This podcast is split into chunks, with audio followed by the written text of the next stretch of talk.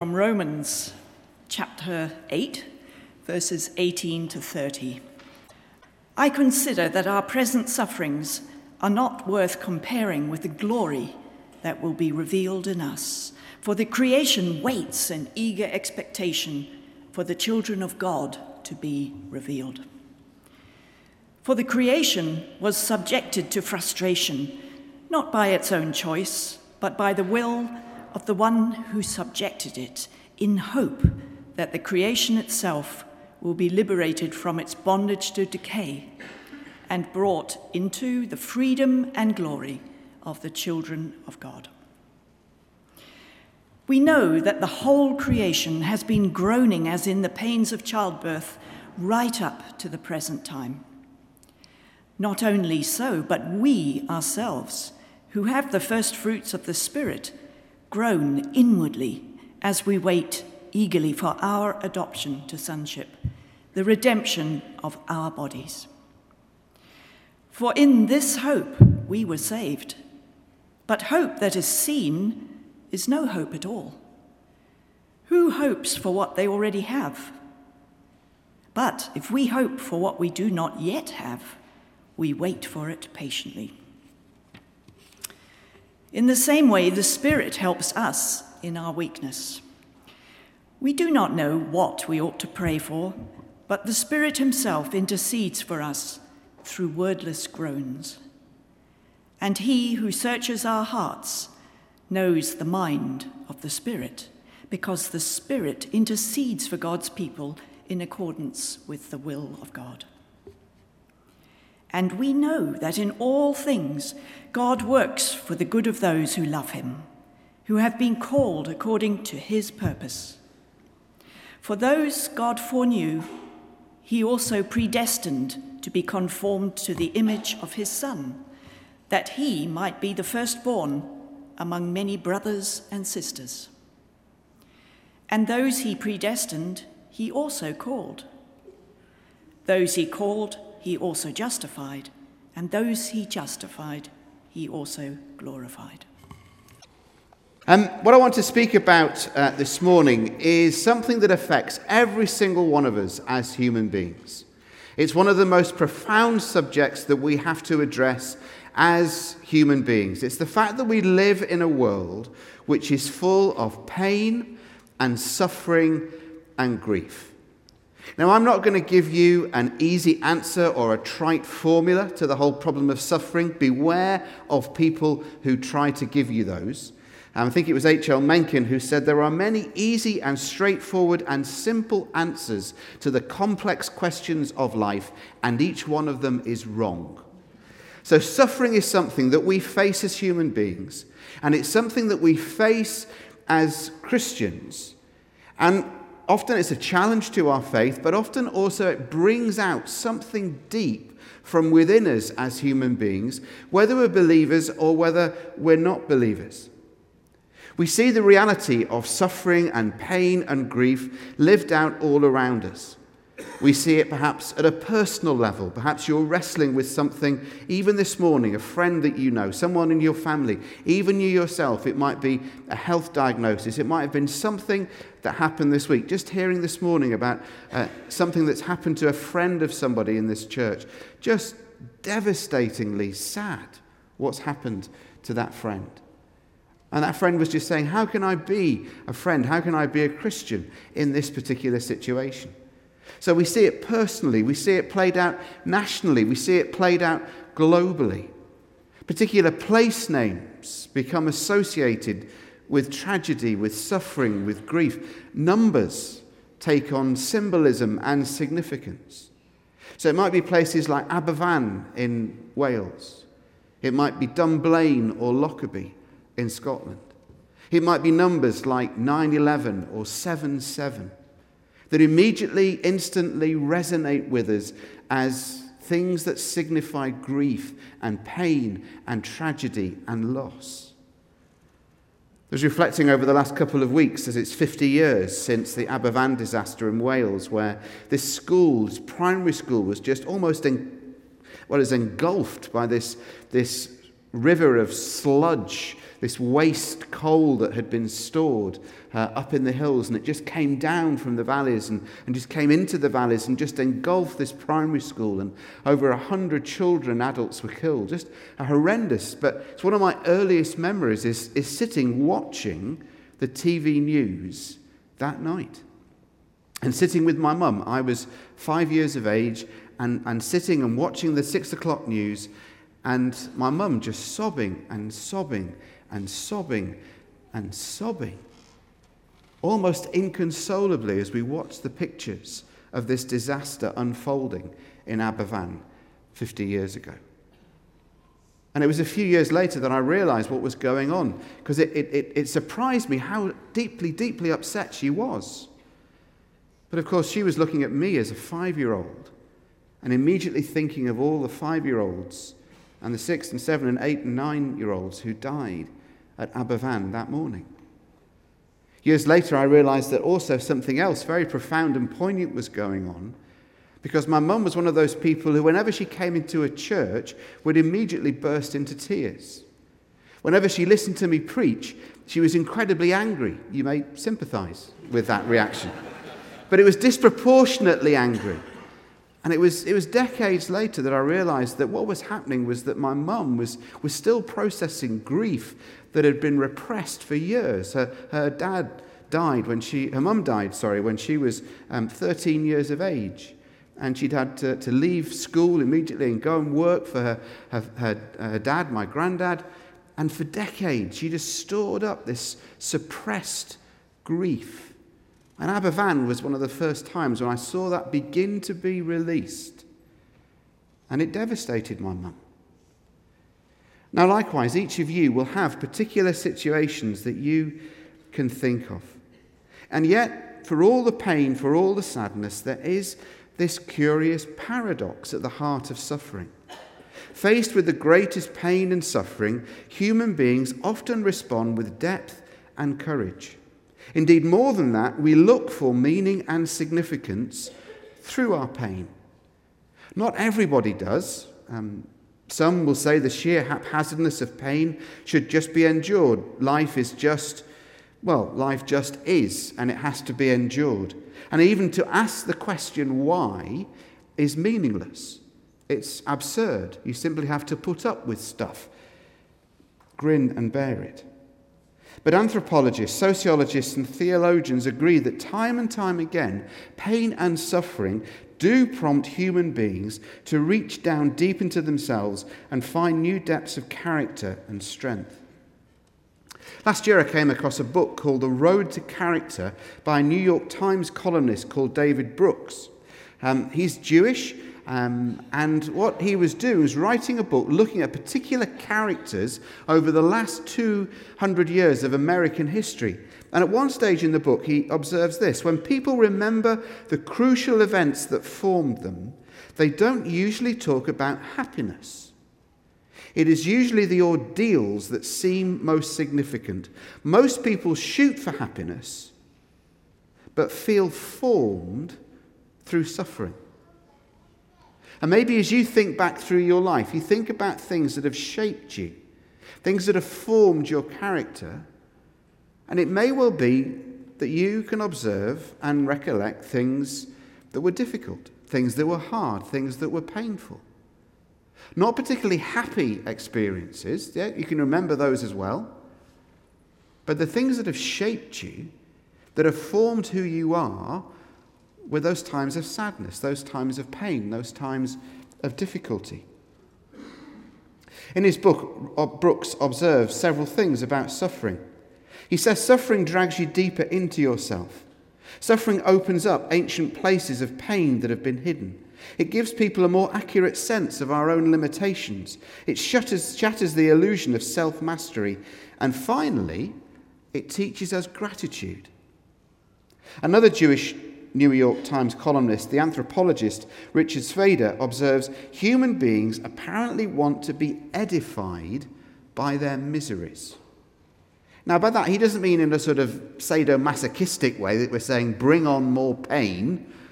But somehow we, we look for meaning, we look for hope, we look for something transcendent in the midst of suffering. And it brings out something deeper within the human psyche. The Apostle Paul, another Jew, addresses many, many subjects in the book of Romans. The book of Romans at times is a very deep and dense, uh, some would say beautiful, but at times overpowering book of theology. It's full of sharp observations and helpful insights into why the world around us is the way it is and where God can help us make sense of our existence.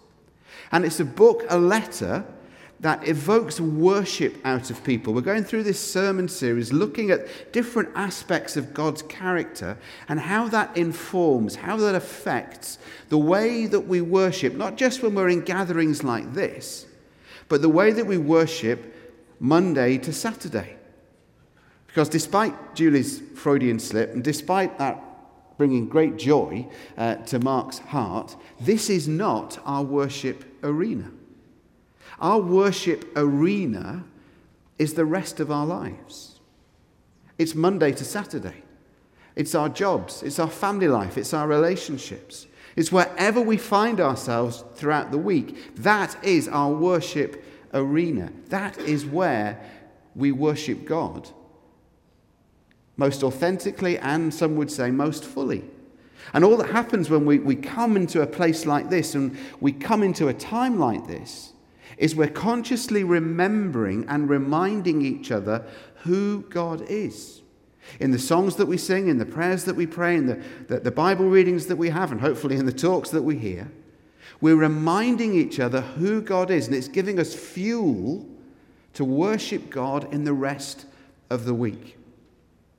Some of Paul's sharpest observations and most profound insights are found in Romans chapter 6, 7, and 8. If you've got a Bible, uh, turn back to Romans chapter 8. If you've got a smartphone uh, with the Bible app on it, turn to Romans chapter 8 and verses 18 to 30, uh, those verses that Julie read for us a few moments ago. Now, in Romans 6, 7, and 8, there are some huge theological themes and subjects. There are some huge theological words Words like justification and sanctification and adoption and predestination, none of which we're going to cover this morning. Because I want to zero in on one particular topic that comes out of these verses from Romans chapter 8 and verses 18 to 30. And it divides, uh, John Stott in his commentary divides it in three ways uh, three groans, three sections of groaning. Creation's groans, a Christian or a believer's groan, and then God's groans. And we'll look at that in a minute. So, first in verses 18 to 22, we have the groans of creation. Paul says, I consider that our present sufferings are not worth comparing with the glory that will be revealed in us. For the creation waits in eager expectation for the children of God to be revealed. For the creation was subjected to frustration, not by its own choice but by the will of the one who subjected it in hope, that the creation itself will be liberated from its bondage to decay. In verse 22, we know that the whole creation has been groaning as in the pains of childbirth, right up to the present time. Now, for Paul, there are two words that occur again and again suffering and glory. Glory and suffering. So in verse 17, Paul says, if we are children, then we are heirs, heirs of God and co heirs with Christ, if indeed we share in his sufferings, in order that we might also share in his glory. We share in the suffering of Christ, and therefore we share in the glory of Christ. And here we have the suffering that we're uh, experiencing in this world, in this life, as a, described as a foretaste of the glory that is to come. And what Paul says is that in creation itself, we see both suffering and glory.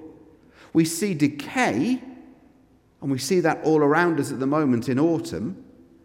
We see decay, there is decay. And some of us, every time we look in the mirror, see decay. That's the reality of the life and the world and the age that we live in. But also, we see glimpses of glory. we see glimpses of glory. All around us, we see human frailty, human weakness, human aging, human decay. We see moral decay in our society and in our culture, but also at times we get glimpses of glory.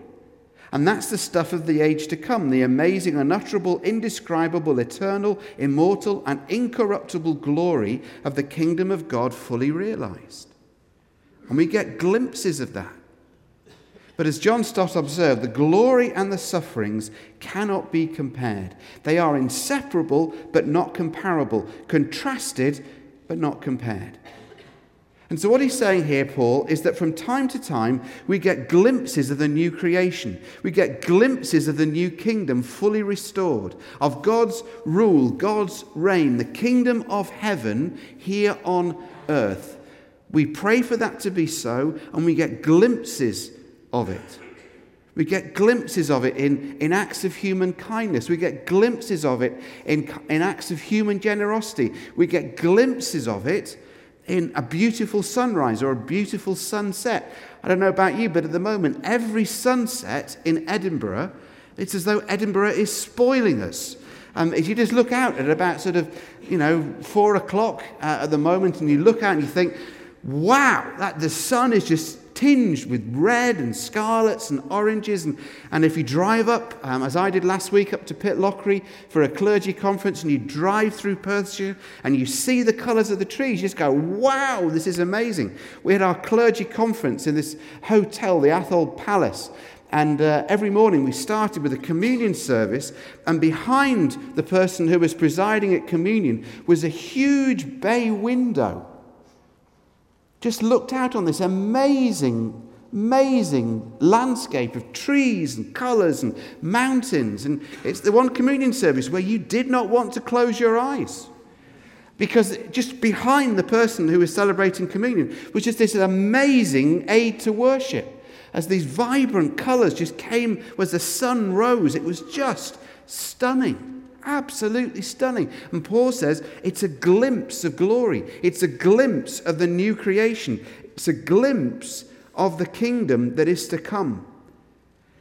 And from time to time, we get those glimpses. We get glimpses of the world as to how it was always meant to be, of how it once was when God made the world, and how it will be when God restores all things.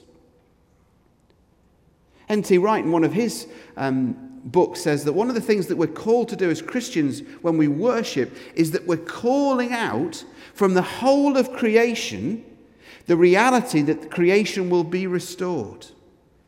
And we're calling out of creation. We're calling out from the hills. We're calling out from the trees. We're calling out from the mountains, the Munros, to worship God because one day God will restore all things. All things will be restored in Christ. And that's what it means to worship God, to call that out of creation. And he gives us this lovely picture of, of creation looking, waiting, eagerly waiting. The Greek word in the original is apokaradokia. And it's a strange word, but it means to wait with head raised, the eye fixed on that point of the horizon, from where the expected object is to come. Someone standing on tiptoe, straining the neck, craning forward. Perhaps like me, remember that, that old, I used to sing it on beach missions when I was about 18, 19, and all creation straining on tiptoe just to see. And for some reason it goes, and all creation's waiting on tiptoe just to see. And we would all go, see. But it's like little drop and rest into on tiptoe. And, and Paul's saying that creation, that's a picture, if you like, of the cre- whole of creation straining, waiting, up on, on tiptoe as if it's waiting, looking for somebody. The whole of creation's doing that because it's looking for the return of Jesus. It's looking for the return of the kingdom. It's looking for the restoration of the whole of creation on tiptoe looking. It's evocative of the, the picture of the prodigal uh, son coming back to the father, although it's the father who's actually prodigious in that story. Looking, waiting, looking. Paul says the whole of creation is doing that. It's looking for the second coming of Jesus, it's looking for the restoration of all things. It's standing on tiptoe. But secondly, there's the groan of the Christian. Not only so, Paul says, verse 23, but we ourselves, who have the first fruits of the Spirit, groan inwardly, eagerly, as we wait eagerly for our adoption to sonship, the redemption of our bodies. He says something is going on in here. It's not just out there, something is going on deep inside here.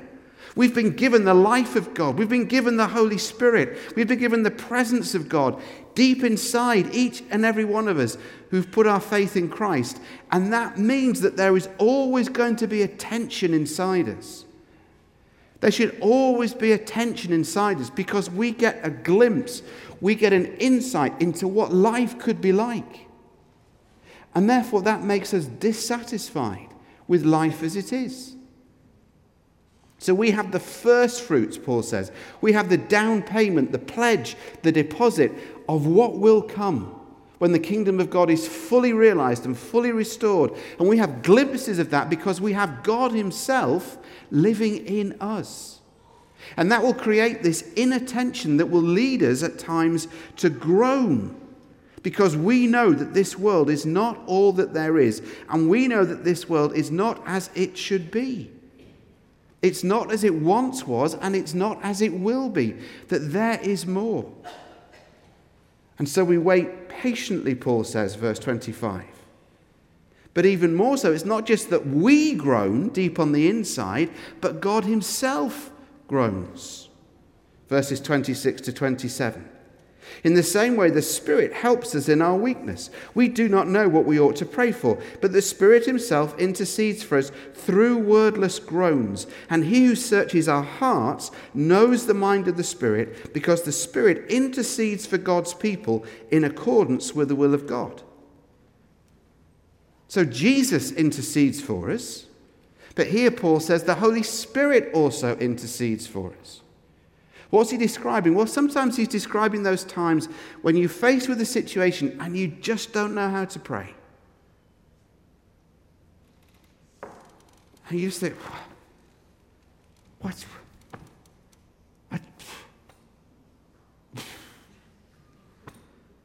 It's that inward. Oh, and Paul says, when you get to that situation, the Spirit Himself will intercede for you. And the Spirit Himself, with groans too deep for words, also will intercede with groans. Now, this might be referring sometimes to when people pray in tongues or they pray in the Spirit. Sometimes you may have been in a situation, uh, you've been in, in, a church service perhaps, and someone's just started to cry.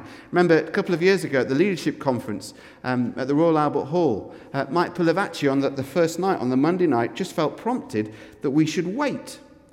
So imagine 5,000 people in the Albert Hall from all across the world, most of them church leaders, most of us preachers, most of us who would give our eye teeth to be asked to speak at the Royal Albert Hall to 5,000 people. That's okay, that's a sort of confession. You know, that is the gig above all gigs.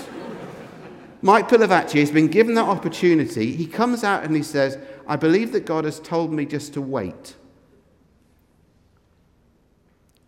And you could almost hear all the preachers going, You have got to be joking. Most of us would bring out our best talks, our best illustrations, our best stories, our best jokes. Mike Pilavachi said, I think we should just wait upon God. And so we waited. 5,000 people standing in the Royal Albert Hall waiting as Mike just prayed, very ancient prayer of the church, Come, Holy Spirit.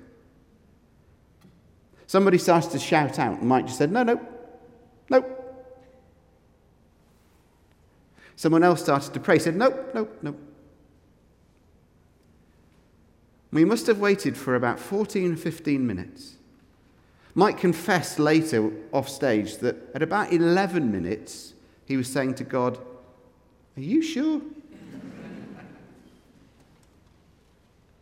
but then somebody up in the balcony, the top balcony, started to cry. And Mike simply said, Here he comes. Here he comes. And it, it was, I can only describe it as like a wave that came across. It was like a wave, it was like a ripple effect starting from the balcony and just coming across the Royal Albert Hall. And one person, and then another, and then another, and then another, and then another just started to weep. And it wasn't just normal, it wasn't sort of British sniffs. This was guttural weeping, sobbing, heart wrenching stuff. Not all of us cried, only about 50 people I could see were, were crying. The rest of us were thinking, I should be on that stage speaking. but I think people were being given the gift of interceding with groans too deep for words. God was showing them his heart for the world and his heart for the church and his heart for what was happening in the world at that time. So that may be what Paul is referring to as groans too deep for words. Maybe it is that sense of praying in tongues sometimes. Maybe it is that sense in John chapter 11 where we're told Jesus, deeply moved in spirit and troubled, when he's at the graveside of his friend Lazarus. Literally, the Greek translation is he snorted like a horse. Imagine Jesus snorting like a horse. But it's always a, it's just anger at what death's done to his friend anger at Satan, what he's done, anger at what sin has done. Maybe just deep, deep, deep grief at the graveside of his friend Lazarus. Maybe it's that that's being referred to. But the Spirit Himself intercedes for us with groans too deep for words. And it's in the light of all that that the world around us is not the way that God made it, that creation itself is affected and infected with the consequences of human sin and frailty, that creation itself groans for restoration, and we groan as we see sin and suffering and pain and poverty and injustice and equality, and recognize that God Himself shares our pain and actually feels it far more than we do. And prayer is not so much us sharing our hearts with God, but maybe more profoundly, it's God sharing his heart with us. And Paul concludes, therefore, verse 28 And we know that in all things God works for the good of those who love him, who've been called according to his purpose. And it builds to a climax by the end of what we call chapter 8, where he just goes further and further by saying, I'm convinced that neither death nor life, angels nor demons, the present nor the future, any powers, height or depth, anything else in all creation will be able to separate us from the love of God that is in Christ Jesus our Lord. And Paul says, You can bring it all, and you can share in God's heart, and you can tell God, and you can share God your suffering, because we worship a God and we're in a relationship with a God who suffered. And that when we tell God about the injustice, when we tell God about the inequality, when we tell God our pain, we are talking to somebody who knows exactly what it's like because he's felt it. It's unique to the Christian faith. It's not there in Hinduism or Buddhism or Sikhism or Islam or even Judaism. The idea of God suffering is anathema. But in the Christian faith, we have a God who suffers. And so we can bring all our pain, we can bring all our frustration, we can bring all our sense of injustice, we can bring all our sense of, of hopelessness sometimes, and we can share it with God because He has felt it first. I was hearing this week about a woman who, after 18 years of, of marriage, just came home one day and her husband just decided to leave them. They had four kids, and he just got the kids together and said, I'm leaving for another f- woman, friend of the family. And this woman was ended up divorced against her will, utterly alone and just bereft. And, and a very wise friend just came to her one day and, and said, You will need to force feed yourself from Scripture. And she didn't feel like it, and she didn't want to, but she began to read the Bible, particularly the Psalms, each day. And as she read the Psalms, and as she decided to remind herself who God is, she recognized that God was in control. And God started to heal her, and God started to form her. It didn't deny the pain, it didn't deny the sadness, it didn't deny the hurt, but she started to look at life and herself in a different way. And that's what happens when we worship in the face of pain and suffering, tragedy and injustice. Paradoxically and profoundly, as we choose to worship God, something happens. It's not, it's not self confidence, it's not sort of easy believism. Some people, for some people, it's um, maybe in our, our, a service like our nine o'clock service or choral evensong. Spoken to so many people down the years that when they get to the point where life is so difficult and so painful that they just can't pray, what they found so helpful is to come into the context of a liturgical service and use prayers that other people have written and be held by the prayers of other people. Numerous people I've spoken to over the years have found it a real help to go to, to, to St Mary's Cathedral in the West End of Edinburgh. And they, it's not part of their tradition or experience at all, but they go into a choral evensong and they just feel held in what is perhaps the coldest building in Christendom. but something profound happens to them because they're held in other people's prayers. Happened to me five years ago when both my parents died within six months, and you were so kind and so generous to me as a church. But it really helped me because the first few times coming to church was, was difficult. It always is after, after grief, it's always painful because music has the knack of getting under the skin. And there was a song that we sang, and bless the Lord, 10,000 Reasons, and Mark seemed to pick it every week. Bless you. And um, there was something about the third line, at the third verse, which every time we sang it got me. And on that day, when my strength is fading, the end draws near, and my time has come, still my soul will sing your praise unending, 10,000 years and then forevermore.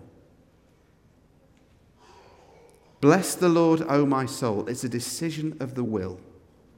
I am going to trust God. I am going to put my hope in God, despite my circumstances, indeed, maybe because of my circumstances that I just can't understand and I cannot endure by myself. I will trust you. I will bless you. Bless the Lord, O my soul. It's the psalmist telling himself to bless the Lord, telling himself to trust God, telling himself, remember who God is. Remember that He's kind. Remember that He's powerful. Remember that He's sovereign. Remember that He's Lord. The two songs that we'll finish the service with this morning are songs like that. Good, Good Father. One of the reasons that Bless the Lord and Good, Good Father are so popular and they've gone so quickly around the world is that they proclaim truth. They remind us of who God is. Our final song, No Longer Slaves, proclaims truth. It reminds us what God has done. Whatever situation you find yourself in this morning, whatever situation you may face this week, God is sovereign and God is good and God is kind and God wants to strengthen you this morning and He wants you to come and to share your suffering, share your pain, and share your frustration with Him because He loves you and he feels it far more than you do.